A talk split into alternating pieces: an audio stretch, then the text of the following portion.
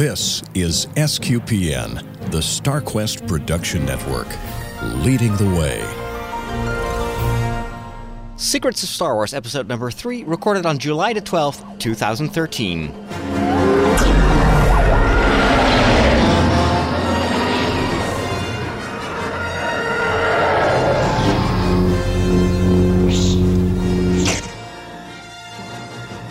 Hello and welcome back to The Secrets of Star Wars, the series entirely dedicated to the upcoming Star Wars movies. Episodes number 7, 8, and 9, and potentially also the in between movies, because we will have Star Wars movies every year starting in 2015. That is, if everything goes right. Joining me today, as usual, is my good friend Dom Bettinelli. Hi, Dom. Hi, Father. From Boston, Massachusetts. And I'm heading that way soon, so I'm excited. in October, we will meet again. Hopefully, we'll be on the same side. Well, that remains to be seen. Although a lightsaber battle would be really cool. oh, oh, we should totally do something like that. I've got my, my blue lightsaber that I use for the cover of my uh, upcoming book. That's right. You can do the dual the dual uh, blade um, Darth Maul thing. anyway, I always wondered how he didn't uh, end up cutting himself with that. That just is a little scary to me. yes, yes. It's well, he's a Jedi, or he he's a, a dark uh, what is it? A dark Sith It's Lord. Sith. So Yes. I, I guess the Sith come with uh, extra abilities when it comes to not cutting themselves. They leave it to the Jedi to cut them in two. anyway, we're we're here to talk about um, episode seven. There is a ton of news since the last uh, time we recorded uh, the episode, and of course, the biggest news was we have now official confirmation of a casting call that um, uh, that was launched about a month ago. This this is all this all took place in June. At first, it was just a rumor. We had um, about uh, I think the description of seven roles, seven characters, and I think they were even labeled as as main characters or lead characters. Seven different descriptions, and it was confirmed the day after. I think by the guys from um, uh, the Forcecast which is a, a great the great podcast uh, linked to uh, theforce.net. And um, so they got confirmation from uh, an inside source in uh, within Lucasfilm or yeah, I guess it's Lucasfilm, who said, "Yeah, that this is the real deal."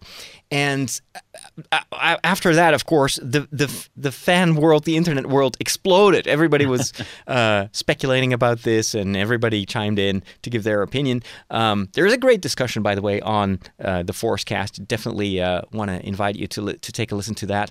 And of course, we're, we're going to throw in our two cents in, in and and and talk about uh, what we can deduce because as usual, that's that's what we do. We speculate uh, based on the little stuff that we have. We we don't have many facts, but once we get a few of them, a few nuggets, then uh, we'll we'll try to fill an hour.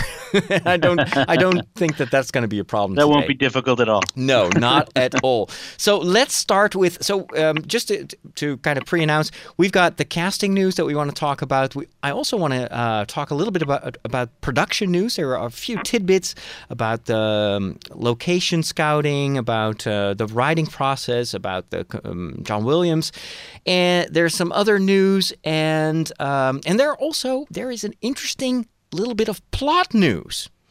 And it seems like we have at least a tiny little nugget confirmed by J.J. Abrams himself, something that we will see in these new Star Wars movies. And it comes from a French newspaper. And I went back to the source, read the article in French, and it's actually very interesting. So we're going to talk about that as well. But let's uh, kick off first with this casting description. So um, we have seven roles, seven characters that are described. I'm just going to read this, and probably most of our listeners already know this, but just to refresh our memory. So they're looking for seven characters. Two of them are female, and five of them are male from different ages as well. First character that they're casting uh, or have been casting because we don't know. Perhaps the casting is already over. We we definitely know that it is. It has been going on during the month of June. They're looking for a late teen female, independent, good sense of humor, and fit. And humor is uh, spelled in the English way with O U. Um, so that, that's interesting. Late teen female. I, I suppose that's you know 17 years, 18 years old. Who knows? Um, then the second character, a young 20-something male, and it literally says 20-something. So I suppose 20-something that could be anything between you know 21 and 28. I, I suppose. Uh, although young 20-something, there is a late 20-something male as well. So I guess this is probably going to be the early 20s. yeah early 20s. Yeah. 25 uh, at the oldest. So young 20 something male, witty and smart, fit, but not traditionally good looking. Very interesting details in that description. Uh, we'll talk about what that means later on. The third character that they're looking for is a late 20 something male, fit, handsome, and confident. So fit, handsome, and confident. And then, very surprising and intriguing, they are looking for a 70 something male. So they're not uh, specifying whether this has to be a late or an early, uh, young 70 something male. but anyone, someone who is, I guess it doesn't really matter that much in the 70s, at least to the, the casting um, uh, people. So someone in his 70s, a male with strong opinions and tough demeanor. Also, it specifies doesn't need to be particularly fit. That was interesting, intriguing. And then they're looking for a second young female, also late teens, tough, smart, and fit. And then to wrap it up, they're looking for a 40 something male, has to be fit, military type, it says. So I don't know what that means, military type. Like a mm-hmm. square jaw or something, or short hair. Or at least he comes must come across as a as having been a soldier or could be a soldier. Right. Someone who Um, can yell at other people. I have an interesting comparison. Once we're done reading these, I want to I want to share with you. Uh, w- once we go through this, but And then- let's go to the last one. Yes, the last person that they're looking for has to be a 30 something male, intellectual, and apparently doesn't need to be fit. So, again, these descriptions, we don't know if they're literally the descriptions on the casting call or off the casting call, but definitely it comes close to what they're looking for. And and so, in general, uh, the the the information has been confirmed by Lucasfilm. Um, and this Now, is in, this is in addition, of course, to Yep. the, the let's say the senior actors, Mark Hamill, Harrison Mm-hmm. Ford, and uh, Carrie Fisher, that are almost certainly going to be back in this movie as well. So we ne- we have now ten characters that have been conf- more or less confirmed, and that we Not can to mention- speculate about. Not to mention C-3PO and R2D2. Not to mention the droids, and even there we, don't have any confirmation, but.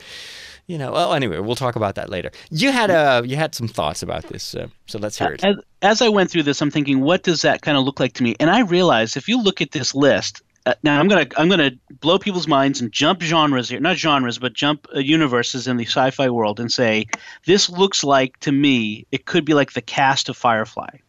So late teen female, independent, good sense of humor, fit. That is um oh my gosh now uh, that my mind went blank.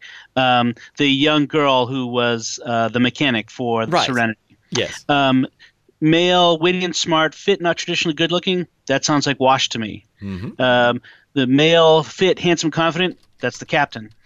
Uh, older male, strong opinions, tough demeanor. Well, that's not really the same as Book, but there was something there. Uh-huh. Uh, female, tough, smart, and fit. That's uh, Wash's uh, wife.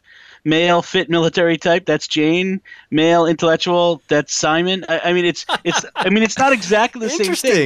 But Very as I'm trying to picture what these ro- what these actors could look like, yes, I'm thinking, oh well, that's what this. Now the ages are all wrong for for for. Firefly and all that sort of stuff, but um, it's the same it- kind of dynamic. it's uh, right. This is an ensemble cast that he's building here, that uh, that Abrams is building. That you know, hopefully means it's going to be that sort of give and take, repartee. Um, um, the the you know, we can only hope that there'll be that sort of chemistry, which makes it different from what we've seen before. If this is truly what we're going to see.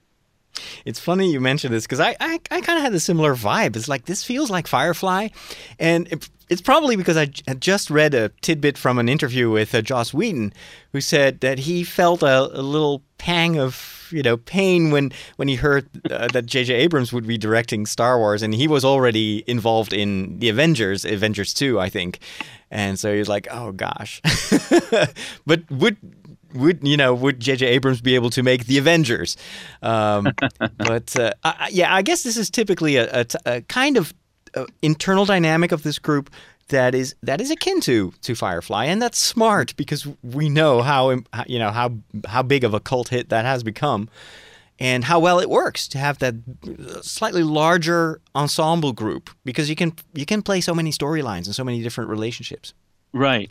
Now, and, th- and Mm-hmm. There's nothing that says that all of these are necessarily going to be leads, right? You said that there's some sense that these are all major characters, but it's not like a. Uh, in a sense, it could be like, and I hate to, to bring mm-hmm. up the comparison again, but Star Trek, where you have the whole bridge crew, but yes. it's Spock, Kirk, and McCoy who are really the main characters, and then and then the others are that next level with with big roles, but not the major focus. True. Um, and I, and I and I wonder if there's going to be some of that. You know, the the handsome and confident and the and the independent or female and the young 20 something male and that sort of thing whether that is going to be you know the core and then the rest will be kind of around them at some level I mean, we just we, we don't know enough yet but, nor uh, nor do we know if if these characters are all together and they're all part of the same, you know, group or, you know, if they're all on the light side of the force, there might be villains in there as well. Exactly. I was going to say that. Yeah. I mean, some of these could be uh, villains. Some of these could be some uh, someone, you know,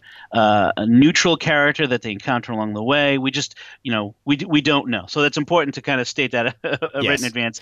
We don't want to go too far down any one path to of speculation. So I've got a ton of questions uh, related to to this news. Um, and I just want to go over them one by one and and and see what we can deduce and what we think about certain certain aspects of this. The first big question that a lot of the fans have been asking themselves is you know, does this tie into the established extended universe? That has always been a big point of discussion. We know that um, at several times um, they've said, you know, we're not going to be felt, we don't feel bound to this extended, established extended universe. And with that, I, I, I, refer to all the novels that have been written, mostly novels, and there's a little bit of other stuff, you know, like games that came out, part of that extended universe. But um, uh, so, are we looking at a casting call that could fit?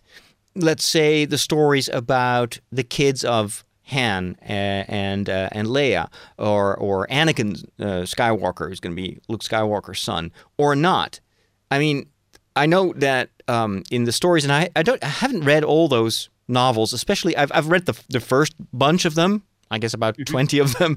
Uh, but right. um, a lot of the stories about the twins and the later stories about uh, the kids of Han and Leia, uh, I, I'm, I'm not really familiar with that.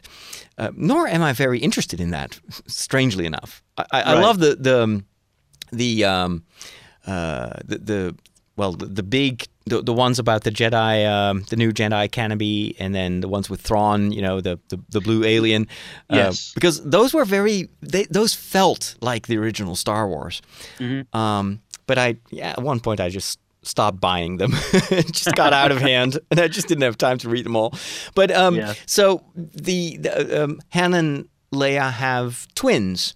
And so we here we we see that we have two late teens. So age wise, I guess that could more or less still work because the time frame of these sequels is going to be what is it? Like 20, 30 years after A New Hope, something like right. that. Uh, pretty much what we have in in, in real time, I think is right. the idea. Right. So it could, you know, it could be that we have like that the, the kids of of Han and Leia are in their 20s. Mm-hmm. Um, so that, that, that might be could that be you know female twins or something like that? So, and could the other 20 something male witty and smart could that be anakin skywalker uh, fit but not, not traditionally good looking? That's kind of that sounds like luke you know? The, the skywalkers yeah. weren't that good looking. Um, although the witty and smart that sounds a lot like han the witty. Um, yes. the confident might be the son of the the founder of the Jedi, the or the you know the refounder of the Jedi. I mean, it could be. It, it, you could you could flip the descriptions, but uh, you know you could have you know one be Han's son and one could be Luke's son. It's uh, mm-hmm. uh, it but, certainly fits. But but I've got the feeling, and this is just a hunch, that they will they will just skip that entire extended universe and Yeah. either we're going to see a different version, which would be very very J.J. Abrams like. You know, it's just let let's just create a parallel universe, and we'll we'll come up with a some kind of prequel to the novels that explains that it's in a different different frame of existence or something like that. um, or they might just completely skip it altogether, and we will not see their kids, and it, that won't be relevant to the story. That's another uh, possibility. That brings me to my second question: Is this going to be an ongoing family saga? The first six movies were. I mean, it was all about Anakin Skywalker, and then later on, you know, Luke being his son, and it was all about those family relationships. Is that going to be something that is necessarily part of the Star Wars, um, what, what defines Star Wars, or could they just take a completely different direction and introduce new characters that have no family ties with the with Han, Leia, and Luke, and and they might be involved just as I don't know senior Jedi or something like that. I, I, I think, I think the core, uh, if they, if if you stay true to the core of what Lucas's vision originally was for Star Wars, it's a it's a it's a story about a family. It's about a father and a son and and daughter, um, who, who you know, and their relationships. And I think, I think it's the Skywalker family story, and I and I, and I think it's hmm. it it would it, it doesn't need to be per se because the Star Wars universe is so rich and full of potential, but I just I- think at least the, even like it, the the first one or the next couple of movies need to be that tie into the previous. There has to be that connection. Uh, there has to be some connection beyond just the universe of Star Wars. So I'm I kind of hope it is. I hope it, it is that continuation of the story at least in the beginning, and then have those movies that we talk about in the off years. Uh, they can be about anything in that in that universe. Um, it could be about some other Jedi or some other kind of Boba- um, Boba Fett. smuggler or, or something, whatever you have.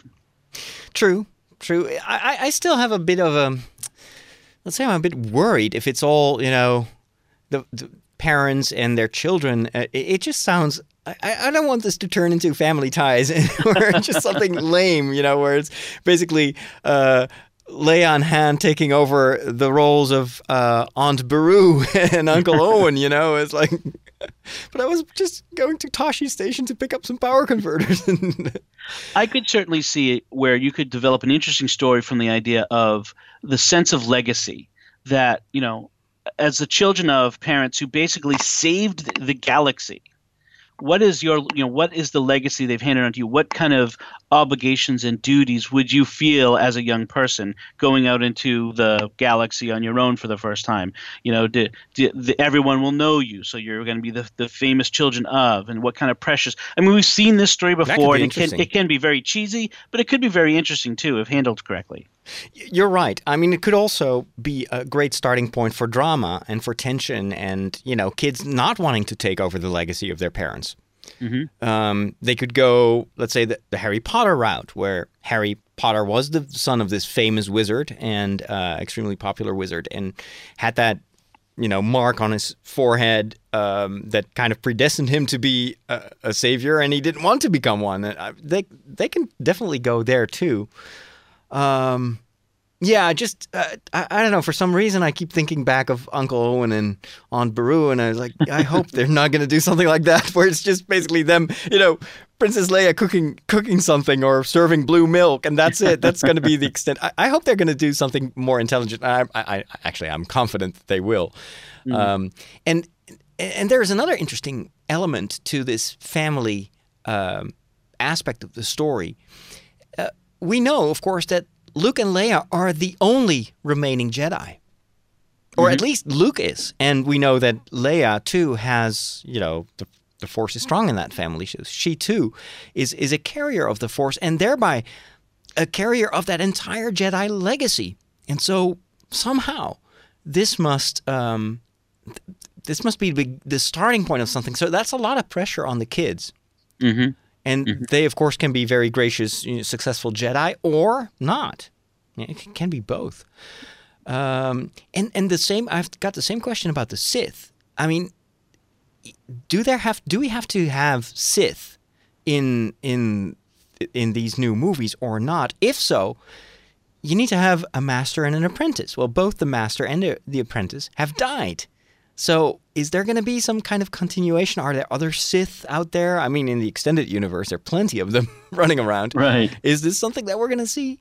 Or what I think personally would be much more interesting is if the Sith, the Sith are not an, let's say, an entity by itself. They're basically fallen Jedi. I mean, they're people that have the ability to use the Force, but they use it for evil. So it's it's very akin to. Um, let's say the theological concept of angels and fallen angels. Like demons are not really different from from angels but they're just angels that have rebelled against god and so have fallen and have that they're very powerful spiritual beings but because they're pure evil they're pure you know opposed to god they can mm-hmm. they can do a lot of damage. So could it be that we will see some of those kids turning to the dark side and that will be the genesis of a new generation of sith Mm. I mean that That's very interesting. Um, uh, you know, we Palpatine. You know, before Palpatine, the Jedi thought the Sith were extinct. Mhm. Um, so there. So how did Palpatine become a Sith? And he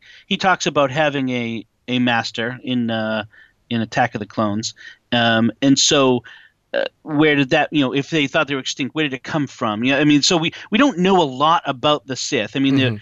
we always we know that where the- there's always a master and apprentice but does that mean that there's only one of each? And or you know where does the master come from? And, and and we don't we don't know a lot. But i'm thinking that we may not even see sith in you know at all. We'll see maybe a new enemy maybe a new enemy that that uses the force or to pull something out of the extended universe, maybe an enemy that neutralizes the Force, and that would be an interesting uh, uh, problem for these Jedi to deal with. Is how do we, you know, how do we defeat an enemy who neutralizes our greatest uh, uh, weapon?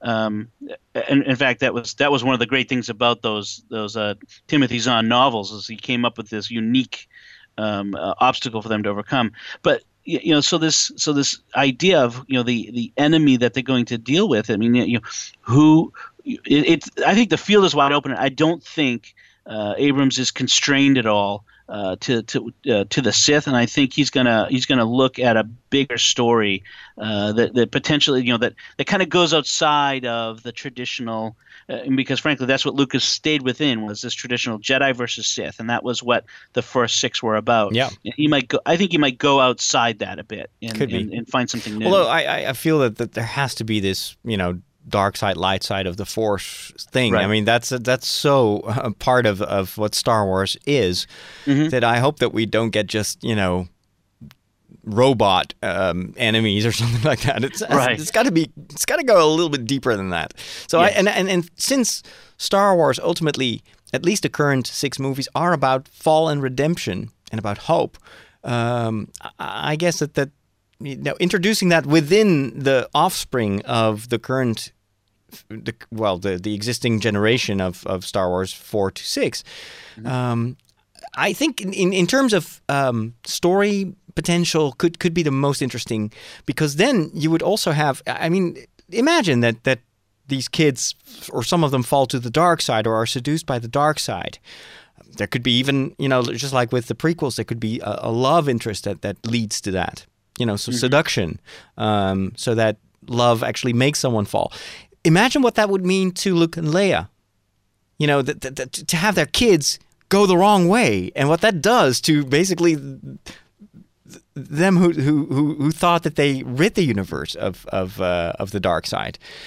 Right. and given their family history with their father turning to the dark side, I mean, that would be especially, uh, a, I would say, especially it would be a fear for them. Yeah, yeah. Uh, you know, that, that the force is strong in their children and the, the potential, they know that that potential is there in their family to go either very good or very bad. And Yeah. uh, I think that would be an interesting element of that. Well, not to mention that it would be, I think, a great. Um, and uh, we're just this is pure speculation, but anyway, that's what we love to do. But um, th- this could fit the the target audience for these movies because not it's not like with the the existing um, uh, trilogy uh, four, five, and six that it was trying to reach a new generation, a young generation. Now Star Wars has become this multi-generational franchise where they of course want to get the parents to the movies with their kids as much as possible. That's where the whole toy industry is uh, is built upon. It's it's the kids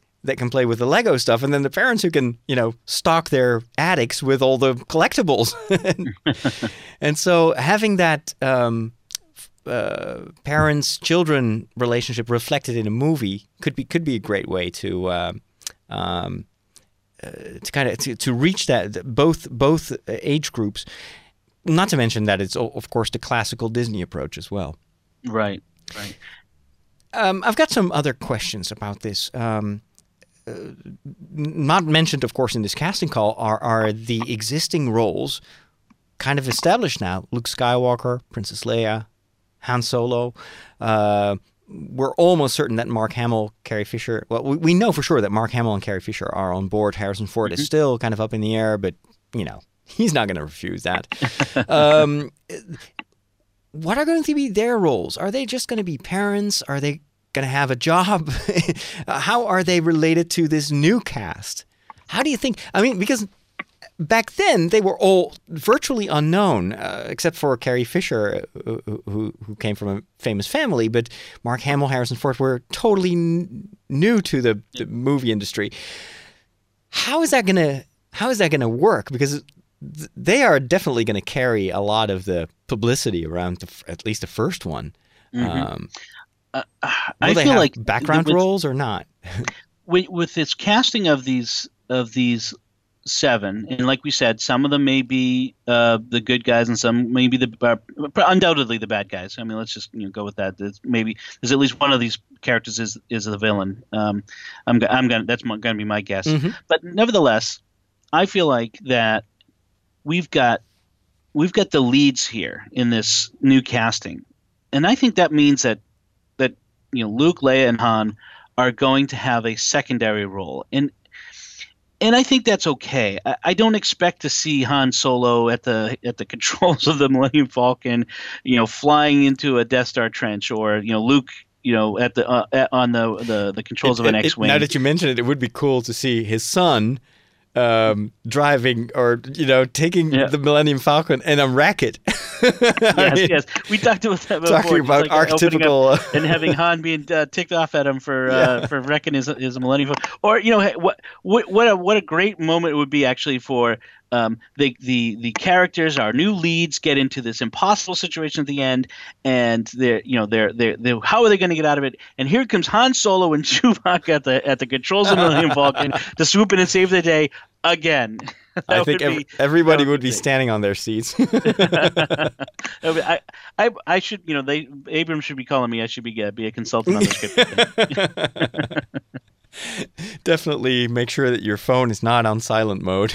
yeah, I tried to call you, Dom, but I, I guess you were in a meeting. no, ah! that would be, uh, yeah. but um, yeah, background roles. I, I, do hope that it's that their roles are going to be a little bit more uh, intelligent than just being the, the quintessential parents, uh, like I mentioned. Um, yeah, I, I, hope that this is going to be, you know, thinking of Back to the Future, where um, you have these parents, but then they turn out to be very, very fundamental to the entire story. Mm-hmm. Um, something like that, I'd, I'd love to have. Um, uh, uh, let's say a role for them that is more than just hey look at the older actors and this is the transition and now get out of here more than just nostalgia i want them to be to yeah. really play a part in in the solution of the story or the you know kind of propelling the story but I, I, guess that's kind of the trademark of what J.J. Abrams does well. I mean, he did that with Spock in Star Trek, I think, pretty mm-hmm. well.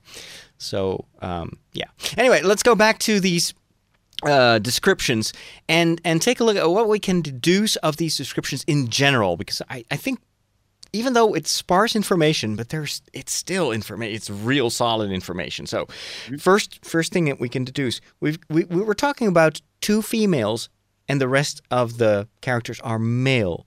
Uh, there has been a lot of debate and even controversy on on the web about, you know, oh my gosh, I hope it's not going to be a female lead role, because this is a man's world. You know, Star Wars is for boys basically, mm. and yeah, women can be there, but preferably in in iron bikinis and you know that but please don't give us a lead a leading role that is a female because that's going to be just like all these disney movies nowadays where it seems to be that boys don't have a place anymore. Yeah, Um, yeah, I'm not opposed to having, uh, you know, like uh, on the on those grounds to having uh, a, a female lead. But there is a point where, which is, you know, if, if there is a if there is a, a female lead, let's not do so at the expense of, you know, the male leads. Yeah. You know, the, the, because it does seem like that's the case in Disney. There, if you have a female lead, then you have to make all the guys around them. Uh, uh, Dumb, Right. uh, or or predictable, or just stupid. I mean, you know, let's. Hey, I- I'll, I'm going to sound like I'm pandering to the female audience. We're not really not, but but the I, the idea is, you know, a, a, a smart, strong woman does not need the men around her to be dumb in order for her to be smart and strong. Right, That's right. just as bad as as as putting her in a secondary role all the time. Well, and I, I'm I'm a little bit um, uh, puzzled by the the entire discussion because, well, a female lead role. I mean, if you look at Star Wars, especially four, five, and six. Of course, Luke Skywalker is kind of the main character, but but Star Wars wouldn't be Star Wars without Han Solo and, and, and Leia either, and they've got very strong roles and very defining roles. And in a way, Luke Skywalker is the least interesting guy because he's kind of like Tintin, you know? Right. And and you need the sparkle of Leia and you need the kind of brashness and humor of Han Solo to make it work. And so I think it's all about the dynamics. And so I wouldn't be uh, I wouldn't be worried about a strong female role. I'm pretty sure the other roles will be strong as well. And the description seems to indicate that because the, the well the males for once are are are, are, are in the majority, and um, well we have a a, a, a young twenty something male. We have a late twenty something male. Um, gosh, I, I'm not too worried about this. Right, right. So um, the second thing that we can deduce from from these descriptions is that um, a a, uh, a number of these actors have to be fit, which to me indicates that they will be involved in physical roles, fighting, acrobatics, that sort of stuff. Yeah. So um, that's going to be interesting. I mean, does it necessarily mean that they are all going to be Jedi? Perhaps not, Yeah. but they have to But be. this is an to- action movie. they have to yeah they have to be be able to run to climb to you know get into all sorts of trouble and use their physical abilities also to uh, to survive. Um, but it it does mean that you know we've got the late teen female has to be fit um, the young 21 something male has to be fit uh, the late 20 something male has to be fit. That seems to me those first three ones almost feel like the um, equivalent of Han and Luke and Leia. Um, Right. So you, you got three leading characters, and they have to be able to jump over chasms and uh, and run, run from stormtroopers or whatever it's going to be. Right. Um, so physical roles, plenty of physical roles. Um, what I loved in this casting call was the emphasis of wit.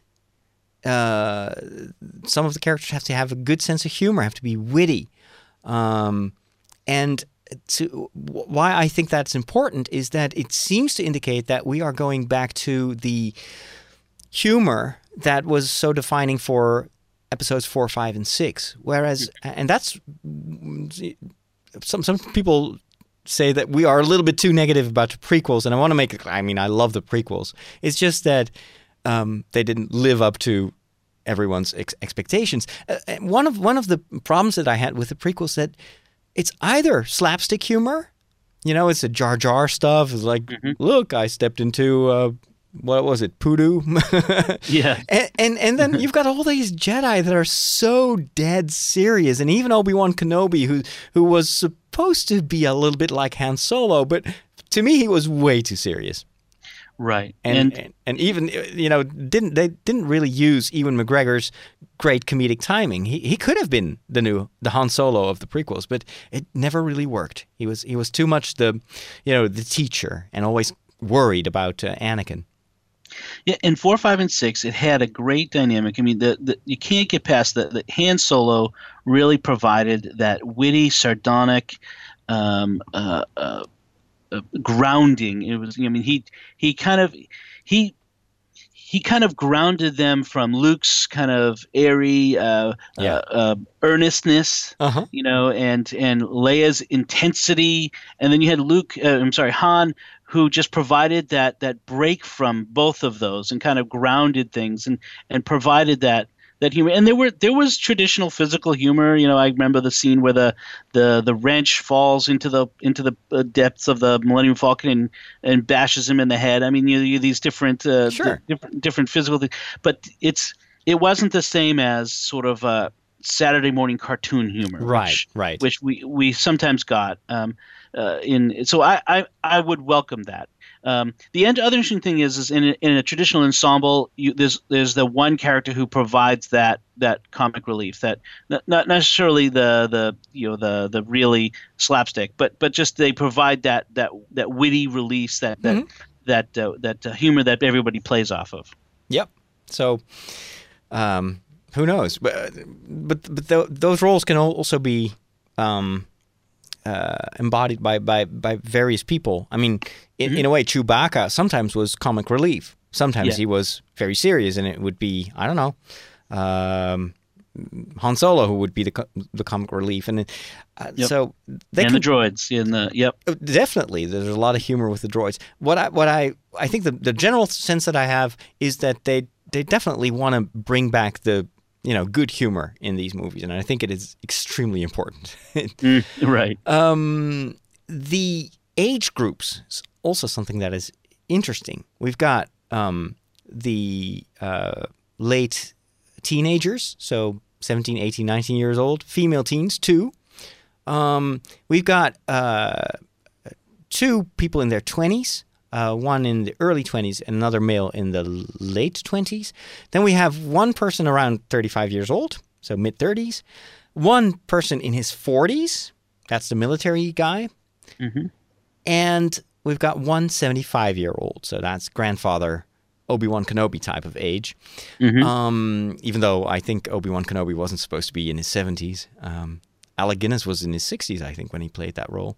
Mhm. Um, but anyway, an older older person, and then of course, the the generation that is lacking there are the 50 the people in their 50s. You know, late 40s, 50s. That's that's Mark Hamill, Carrie Fisher, and Harrison Ford. Although Harrison Ford is, is even He's older. a little older, actually. He's a little older.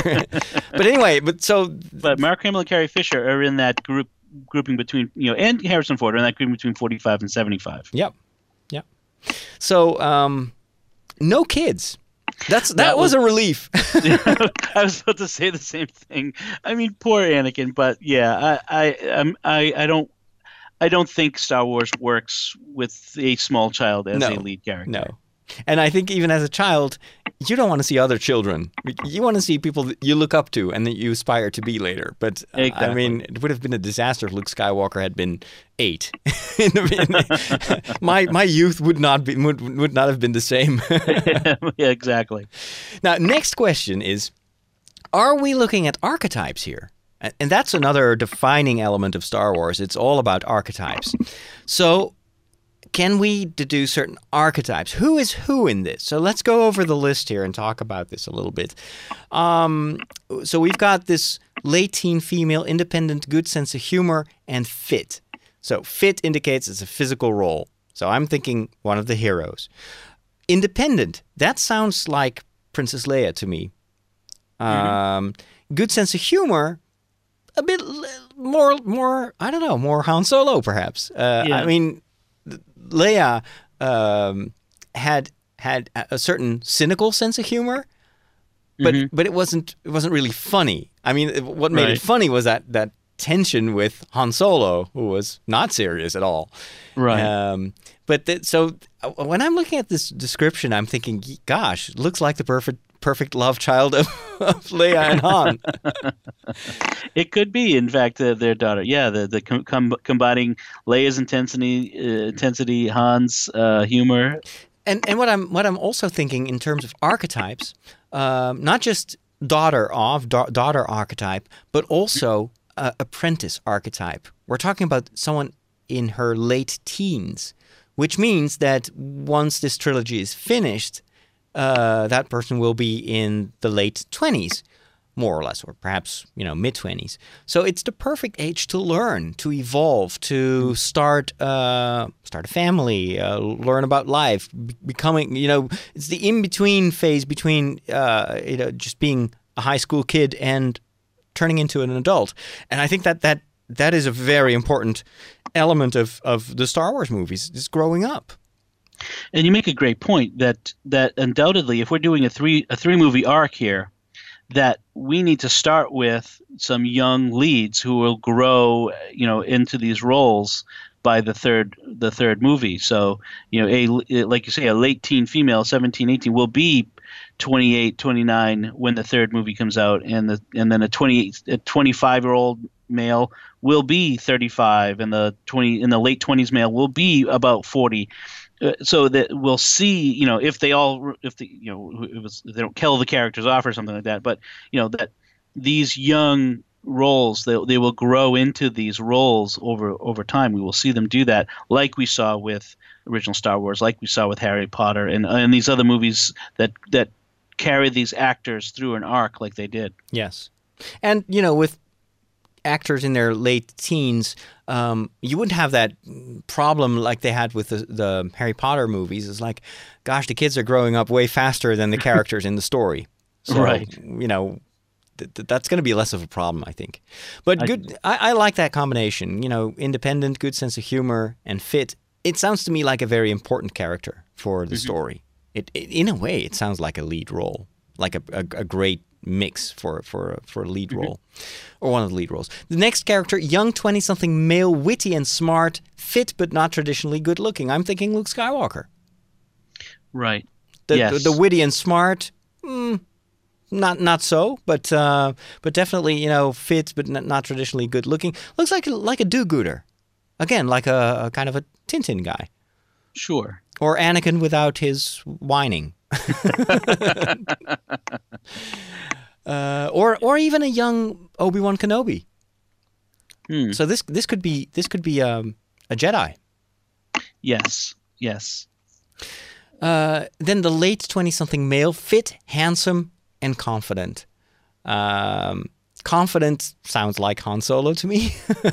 Someone who, right. who is a bit more experienced.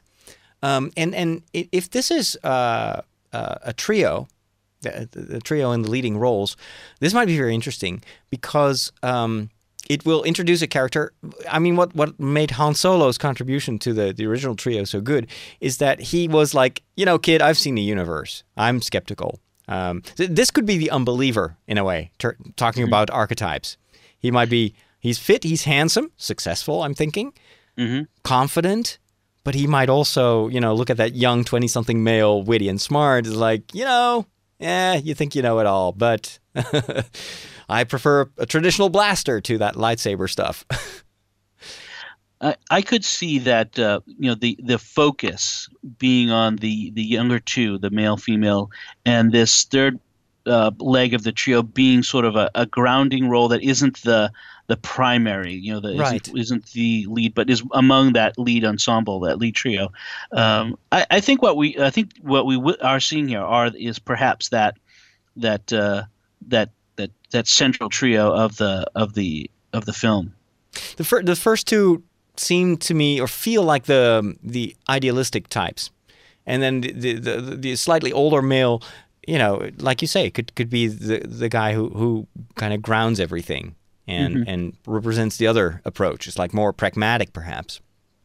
However, the addition of of the term handsome, um, mm-hmm. that's always in there for a reason. So I'm thinking handsome. I'm thinking love story. Yes, which Definitely. ties into some other things that uh, we wanted to talk about today. Yes, it's it's something that is not um, in the description of the females. By the way, strangely enough, there's I mean it, it says it of the the one male has to be handsome, the other one not traditionally good looking but witty and smart. So that's another attractive element. So it almost feels like here we've got two male roles that both have their you know attraction in a way the, the, the, the wittiness and the smartness perhaps also the idealistic uh, um, approach of the, of the, the, the guy in his younger 20s and then you've got the fit handsome confident leadership role of the of the mm-hmm. slightly older male and then you've got that female who is kind of in between just right. saying love triangle. you, you, know, uh, if I were to make another comparison with another movie, another series, I, I think of Hunger Games. You've got um, Katniss, independent, not sure good sense of humor. She didn't have that, but No. uh, but you had uh, Peeta, who was the not traditionally good-looking guy. The Yeah. you know, and then you had um, oh the other fellow, I can't remember his name, but uh, who was the handsome, confident, Right, right. He's slightly older.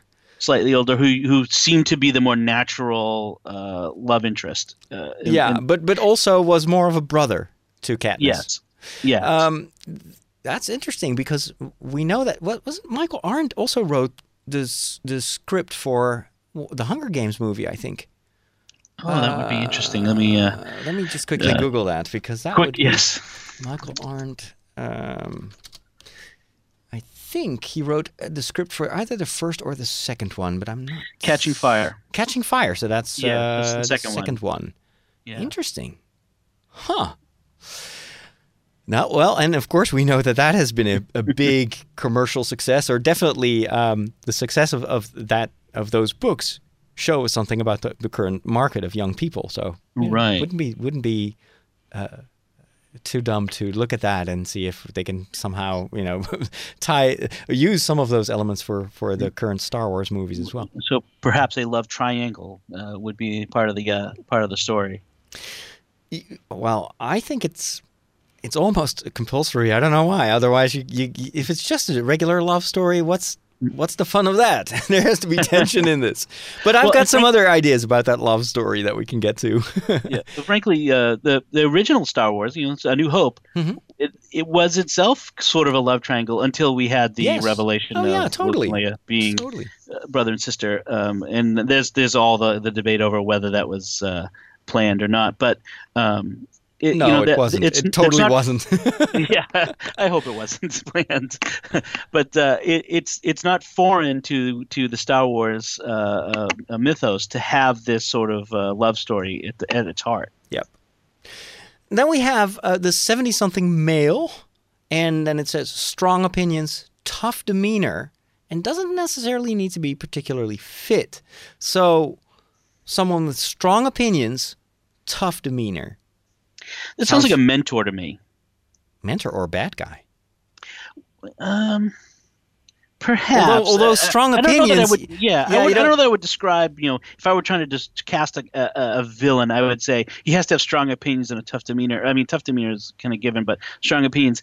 That's that's sort of you know you expect a bad guy to have strong opinions about things. I don't know. It it's comes across as more of a of a of a of a positive trait than a negative one. Uh, but a lot of people were saying, "Oh, Obi Wan Kenobi," but I'm thinking, no, that, that can't be because Luke is the last Jedi. You know, so so it, it, this doesn't feel like a Jedi to me, but a teacher perhaps. Yeah, Yeah, a, a you know sort of a just a a a mentor of a sort. Uh, maybe he's a pilot of some sort, or you know just someone that one of the characters connects with. Um, you know, over time, but not n- like you say, not necessarily a Jedi. Could it be somehow family, like a great uncle or something like that, or Well, we don't know anything about Han Solo's family, that's for sure. We've never heard anything about oh, interesting. about- What people in his life. what if this is Han Solo's father? Uh, brother would be more likely, I think, because once Okay, we yeah, see brother. Harrison Ford on the Yes. screen, Yeah, you're right. would You're right. very young father. Or could it be uh, Chewbacca? Just you know, an older Chewbacca. He's all gray and tough demeanor. I Um, guess uh, you it's strong opinions. He's going to have to howl pretty strongly to make me think he's got strong opinions. Uh huh. Uh huh. Doesn't need to be particularly fit because it could be motion capture, or or a costume. But hmm, I don't know. Strong opinion. It's an intriguing character. I, I, my first initial thought was bad guy, but now that you're you're right. You know, strong opinions doesn't match bad guy. And if they are going for that, you know, the bad guys are not a given, but they are kind of uh, good people that that make the wrong choices. Mhm. Then perhaps we won't have a one bad guy in this, or or the bad guy will only be revealed towards the end of the story of the first movie, or something like that. I don't know. I think we could certainly. Um, the the uh, military type could be the bad guy. I mean, if we have uh, uh, you know a rebellion of some sort, or someone leading a, a an attack, or or that Well- sort of thing. Well, let's talk about that because we, then we have after the seventy-something male, which is still a big question mark for me. Um, you've got the second young female, also late teens, tough, smart, and fit. Now, just the placement of this description, I don't think this is going to be the twin sister of the other female. I, I don't. I, don't think hmm. that's likely.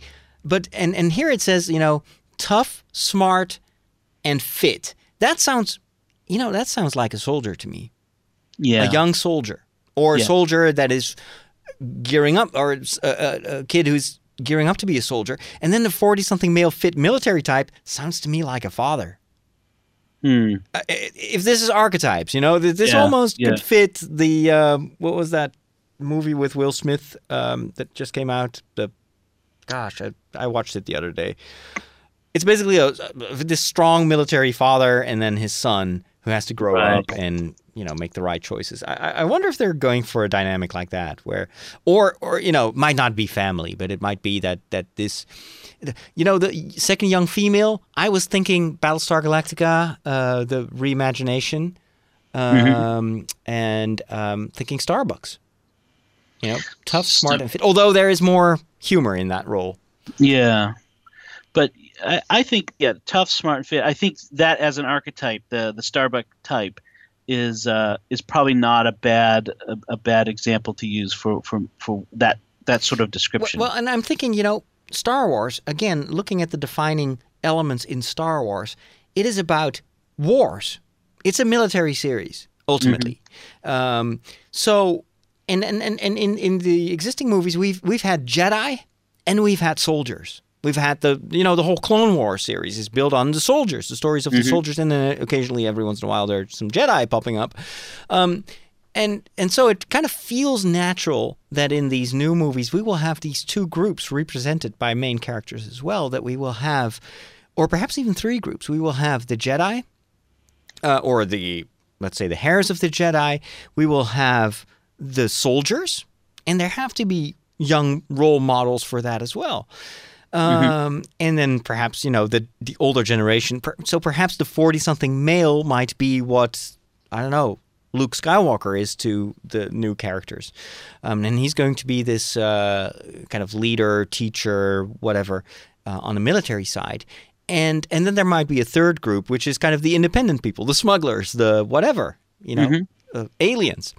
So I, I I think this this might even be an indication of you know there's going to be in the story, plot wise, there's going to be something with Jedi military. There could be tension between the two right, because we're, right, we're, we're we're just you know this is after the, the the defeat of the empire by the rebellion. So the, kind of normally you would say the rebellion has evolved into let's say an army. Mhm. and then you have these jedi but they're almost extinct. And so gosh luke skywalker is trying to bring back the jedi. Is the military military gonna gonna like that? Because traditionally the Jedi were the keepers of peace in the universe, and the and the Republic did not have a standing army. right. And and then I could picture like over that 20 or 30 years afterward, you needed a standing army in order to keep the peace, and now until the Jedi reconstituted themselves, and now you're at that point where there's that conflict. The you know the military doesn't want to give up their role; they don't want to Yeah. be disbanded, and the Jedi are ready to take on their traditional role. I could see that as a as an interesting uh, tension. Well, and, there, and, and there, there's got to be a little bit of a political slant to this as well. I mean, you can't have a war without politics, Mhm. and so um, it it kind of fits the the what George Lucas has tried to establish in the past. Is like this conflict is not just good guys versus bad guys. This is also a political battle, and Palpatine has used politics to get to power.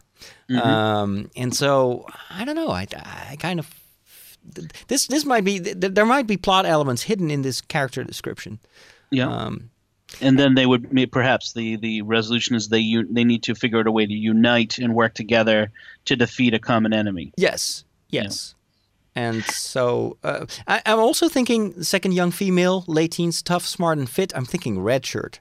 And again, it's a it's a hunch. Um, that's a Star Wars term for people that are gonna die. They're not gonna make it. um, but perhaps it's that that might be a little bit too uh, too harsh for for Star Wars. Mm. After all, these are family movies. Um, th- th- there's one character left, and that's the 30 something male intellectual, and apparently doesn't need to be fit. So, very different role. Uh, I, I, I'm, I'm thinking of, of equivalents in the current Star Wars movies, or perhaps in the Clone Wars. I don't think we have had intellectuals.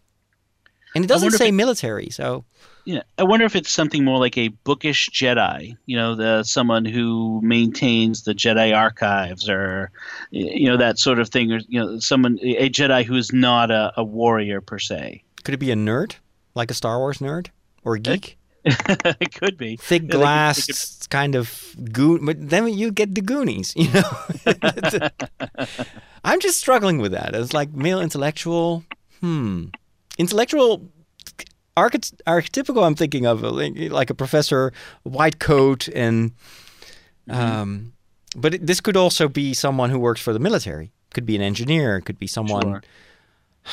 Gosh, there's so many ways this could go. And it's especially considering when when we don't you know this is not necessarily every lead character has been in this casting list. You know there could be more roles to be True, you know of lead. True. i mean they're, they're going to probably have hundreds of of ca- people cast Yeah. but for the the leads i mean this may not be the entire list. This we may not have our villain in this list of casting. They may already have a particular person in mind that they're not doing an open casting for and that sort of thing. So i mean there's, there's nothing that says that we're, that this is a definitive list. Possible. And um, the uh, th- this this could also be a person that, well, it, this could be the villain, an intellectual. It, uh, kind of sounds like a Marvel villain. It's like the the professor who invents some kind of ultimate killing device or whatever. um, but uh, yeah, huh? I don't know. It's it's kind of. I think once we know who they have cast, um, we'll, we'll we might get a, a- more more clues. We might think, uh, you know, oh, that's a prototypical villain, villainous Yeah. type, or and so this is something we- we haven't considered yet. Some of these people might be aliens or droids. hmm You know, this is not necessarily. These are not necessarily human characters. At least not all of them. I, I guess the first three definitely, but I mean, an intellectual it could be anything. Um, military type could even be a droid. I don't know. oh well, um, but fascinating. I I didn't expect this to show up, and I certainly didn't expect Lucasfilm to uh, confirm it. But we thank them for it. it gives us ample material to talk about. That's right. Um, we're quickly running out of time, as I expected. Um, so we will, I think, uh, record another episode soon where we talk about the plot, you know, the, a bit of the plot news and speculate about that a little bit more. I do want to mention it because I promised it, but then we will kind of discuss it in the next episode. Um, and um, let's let's see. Uh, oh yeah. So I'm thinking who is who. I was wondering in this in this in these seven roles, do you see like a Jar Jar Chewie character in there, like comic relief? I mean, I don't, and I, I, I wonder if that's because the the intent is to have. We talked about this before. To have someone like Chewbacca, who, you know, you could put, frankly, with all all due respect to David Prowse and, and to uh, the the other actor, you could put anybody in that suit.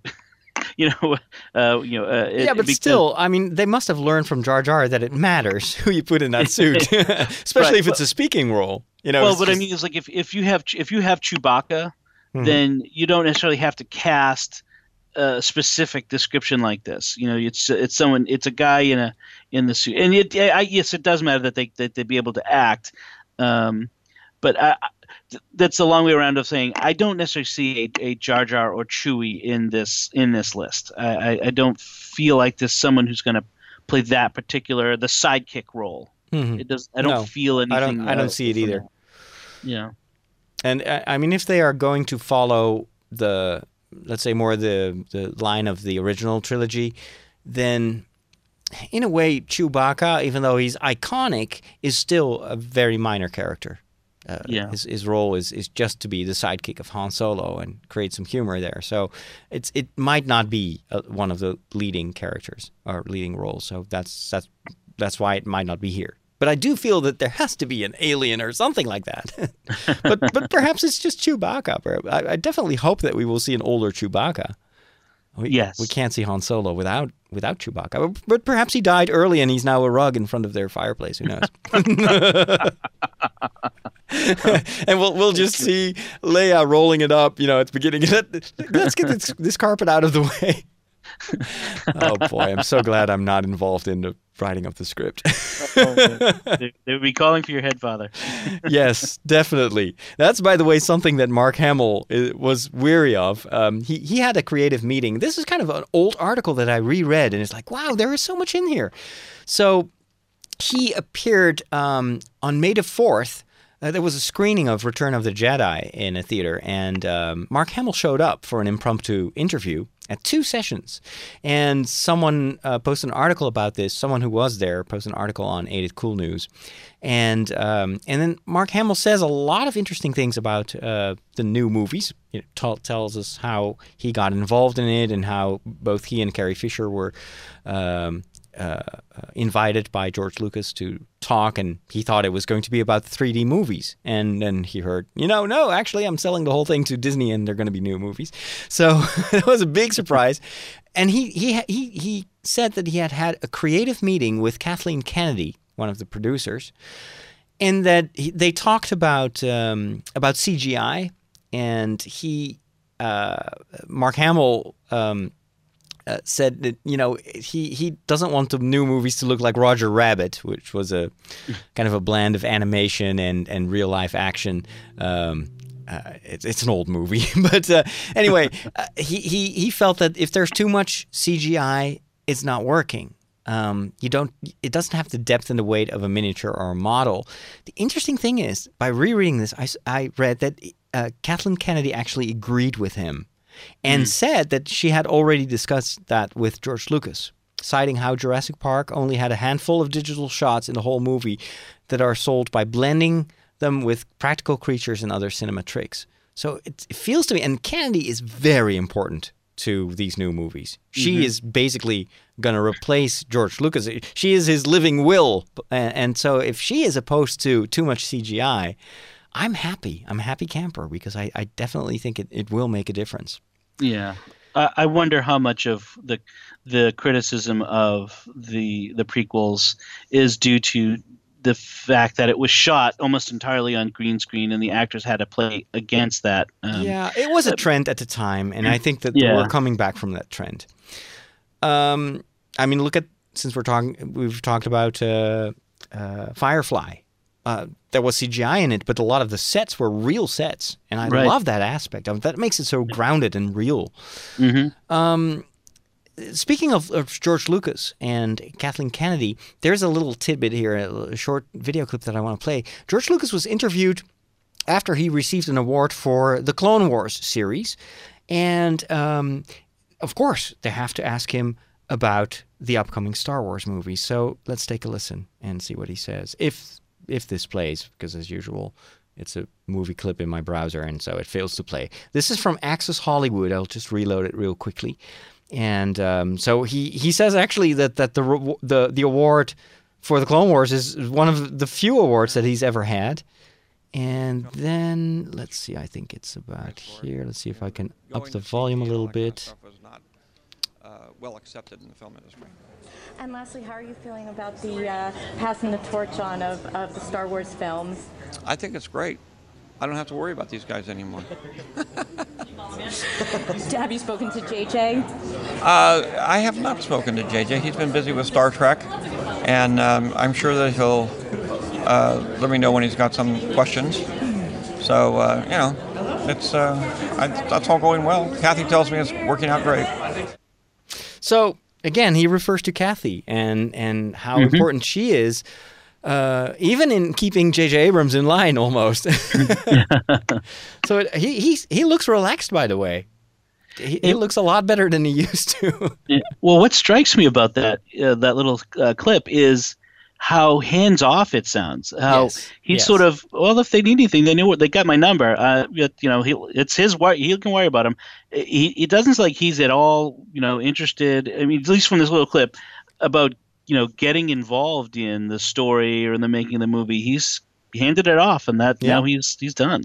which is interesting because he's he's he was known to be a control freak, Mhm, very right. uh, very annoyingly so. And but it, it it seems like it's now almost. I mean, he looks happy. He's like, okay, phew, I don't, I no longer have to worry about this, and it won't be my head on a plate if, if this goes wrong, if this goes haywire. But it, it, it again it confirms how important Kathleen Kennedy is. Another thing that I noticed, and and this is something from the interview that I mentioned. Um, of, uh, with J.J. Abrams. Um, so this appeared in the French Metro. And Metro is a is a newspaper, a free newspaper. It's distributed in various countries in over the world. This French edition had a, uh, quite an extensive interview interview with J.J. Abrams, and there are two elements in there that I think are very interesting. So the first one is about who is actually making uh, these stories, and so he says at one point, "I am I am excited because I am uh, working now with." uh, scene writers or, script writers like Michael, that's referring to Michael Arndt, and but then he, he immediately adds Si- Simon Kinberg and Lawrence Kasdan to this. Simon Kinberg and Lawrence Kasdan are co-producers.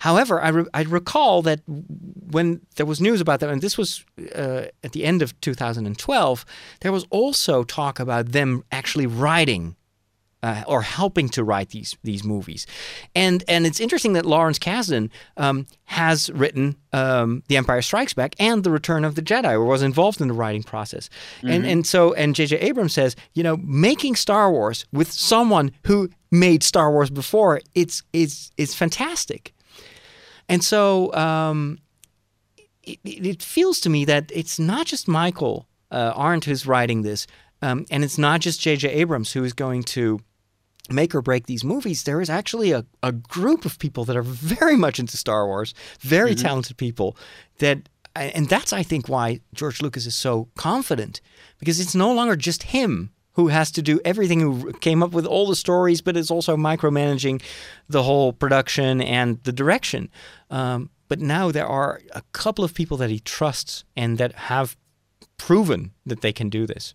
So that, that I think I was uh, just going to add that one point. That I think Disney knows that uh, that a lot is riding on this first movie, and they're going to pull out all the stops to get all the the best personnel working on this movie. But so that that comes out as might that could also be a danger. I mean, you have a lot of films that fail because you know death by committee. Like too many people have had their hands on the script and have been rewriting and rewriting. But from what I read here, with J, what J.J. Abrams seems to indicate is, you know, this is a tight knot group, and we're working really well together. And Mm-hmm. that's what you need. You, know, you need people that think and breathe Star Wars. right. So that that was the one thing. I thought it was interesting to to kind of get a hint that these two co-producers are involved in more than just producing the movie. They're also involved story-wise. The second thing, and this was even more interesting, was that there was uh, a tidbit about a love triangle in this. So let me go to that to that article. I have it here in front of me uh, in French. So the question is, uh, the, the first the first question that they ask him um, after talking a lot about Star Trek is, you know, are there things that all your projects have in common, whether they are for television or for the movies? And then J.J. Abrams says, yeah, sure. Uh, uh, ever since I was a kid, what is important to me is the love story. And I'm not necessarily talking about something sexual or romantic. It could also be love of your family, of your kids, of your brother, uh, relations between a captain and his crew. Uh, sometimes it's it's it's it's evident, it's, it's simple. Sometimes it can be very complex, um, and it's there um, that that um, let's see what that's that's where and that's where I um, mix in the other elements. But it seems he he- he says that it's the love story, friendship that is the core of all my stories, and that's also what I love to see as um, just a viewer of the of, of movies or TV. Um, then he has some examples, and then the next question is, well, you're now going to work on Star Wars on the next Star Wars. So does this mean that there's also going to be a love story?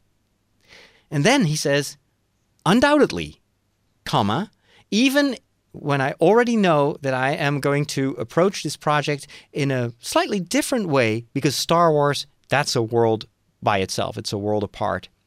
Um, and and then he he says actually uh, it's it's funny because I I, I admire uh, Michael Arndt, the script writer, uh, after after he ever since he he wrote the script for Little Miss Sunshine, and um, in the last couple of months.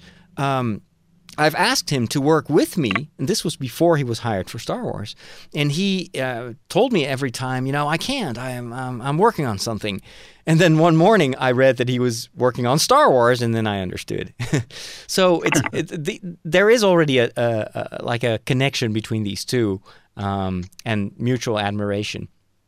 So, and then the next question is okay, so where are we specific, more specifically? And then he is uh, repeating the same company line that he has been repeating all over the places. You know, we're just starting and it's kind of hard to talk about it except to say that it's just all very exciting. and then he and then he says, you know, it's it's exciting also because I'm working with Michael, with Simon Kinberg, and with Lawrence Kasdan, with the people that know Star Wars so well. So, but he he seems to indicate that you know, yeah, there's going to be a love story in this. It, mm-hmm. It's obvious that there is, but it's kind of nice to hear it from him and to also have him emphasize how important that is for all his movies and for all his stories. And so, love story, oh gosh, that opens a whole can of worms and, and lots of other speculation. Um, but that is something that undoubted, uh, undoubtedly we're going to talk about it in the next episode of Secrets of Star Wars because mm-hmm. we're running out of time. You got to go to work. I got to go back to my job. Uh-huh. And um, but we hope that you enjoyed listening to to our bantering about Star Wars. Definitely let us know what you think, and you can do that by just going to the website for this podcast, which is starwars.sqpn.com starwars.sqpn.com. That's starwars.sqpn.com. And you can also follow us on Twitter and on Facebook. The details are also on the website in the show notes for this episode. Uh, Dom, final words, final things you want to mention? Uh, just uh, keep keep listening, keep uh, sending us comments and suggestions of, and, and any tips that you may have seen out there. So things that we can talk about. Uh, it's it's it's a very exciting time. And of course, if you are cast in one of these roles, we wouldn't mind a little email, even anonymous, if you want to. Um, there will be a lot more Star Wars news coming soon. A few weeks from now, there's going to be this big Star Wars celebration in Germany. There's also going to be Comic Con. That's actually, I think, next week. But um, they've already said that there will not be any Star Wars. Well, there will be a little bit of Star Wars, but no, nothing Star Wars 7 related. There are no big panels. Could always, always be a surprise, but I, I personally don't think that there's going to be much Star Wars news coming from Comic Con. Just as there's not going to be any Hobbit news coming from Co- Comic Con because Peter Jackson is working on uh, the second movie on f- kind of finishing the last bit of shooting there. If you want to hear more about The Hobbit and that production, we have a uh, we have a podcast about that. You can find that at thehobbit.sqpn.com. It's called The Secrets of the Hobbit, and it's very similar to this one. So if you like The Hobbit and if you like this show, you definitely want to check out that. Again, it's at thehobbit.sqpn.com. And then there is this big Disney event coming. I think it's D23 or something like that. It's a it's like a traditional Disney event where they announce a lot of stuff and that seems to be the logical place for you know big casting announcements although we might already hear something from germany soon as well. Anyway keep listening to this show for all the latest news and speculation. Thanks for listening and if you have some time write us a review on itunes. That helps us a ton you know to bring new people to uh, to this show. So tell your friends and family and uh, again thanks for being a listener. Bye bye and may the force be with you